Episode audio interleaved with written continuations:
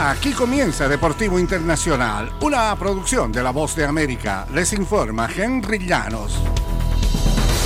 Después de seis años de ausencia, el Clásico Mundial de Béisbol ha comenzado el miércoles con una inédita victoria de Panamá en el torneo y el revés de Cuba al competir por primera vez con jugadores de grandes ligas.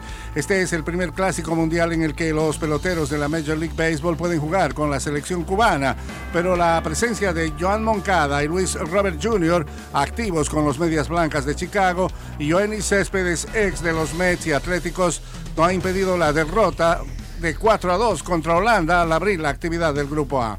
A segunda hora, el jardinero derecho Luis Castillo brilló con el bate y el guante para que Panamá paleara 12-5 a la anfitriona Taiwán.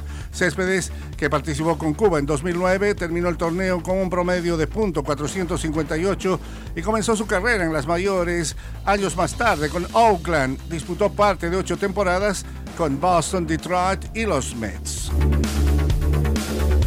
En el fútbol internacional, Lionel Messi y Kylian Mbappé tendrán que esperar un año más para tener otra oportunidad de ganar la Liga de Campeones con el Paris Saint-Germain luego de que Kingsley Coman, un ex Paris Saint-Germain, anotó en el partido de ida en París. Eric Maxim Chupomotín examinó la victoria 2-0 en la vuelta y el club alemán se impuso 3-0 en el global para acceder a cuartos de final de la Liga de Campeones. Chupomotín jugó para el Paris Saint-Germain ante el Bayern cuando el gigante bávaro ganó el duelo por el título en 2020.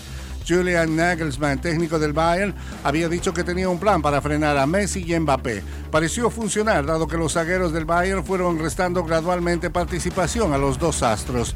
En el primer partido no hicimos muy bien lo que habíamos hablado, dijo Nagelsmann, y había demasiado espacio. Defendimos mejor en la segunda mitad y fuimos peligrosos con el balón. Al final merecimos ganar, dijo.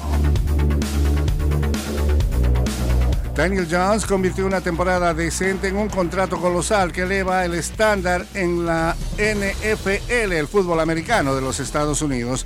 Los eh, Giants de Nueva York le dieron a Jones un contrato con valor de 160 millones de dólares por cuatro años.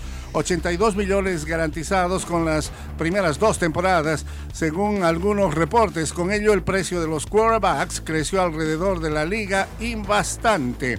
Si Jones se puede poner al nivel de Patrick Mahomes, Josh Allen y otros seis en el club de los 40 millones por año después de una campaña destacada en la que solamente lanzó 15 pases de anotación y corrió para 7 más. ¿Cuánto podría cobrar quarterbacks más consolidados? Y hasta aquí Deportivo Internacional, una producción de La Voz de América.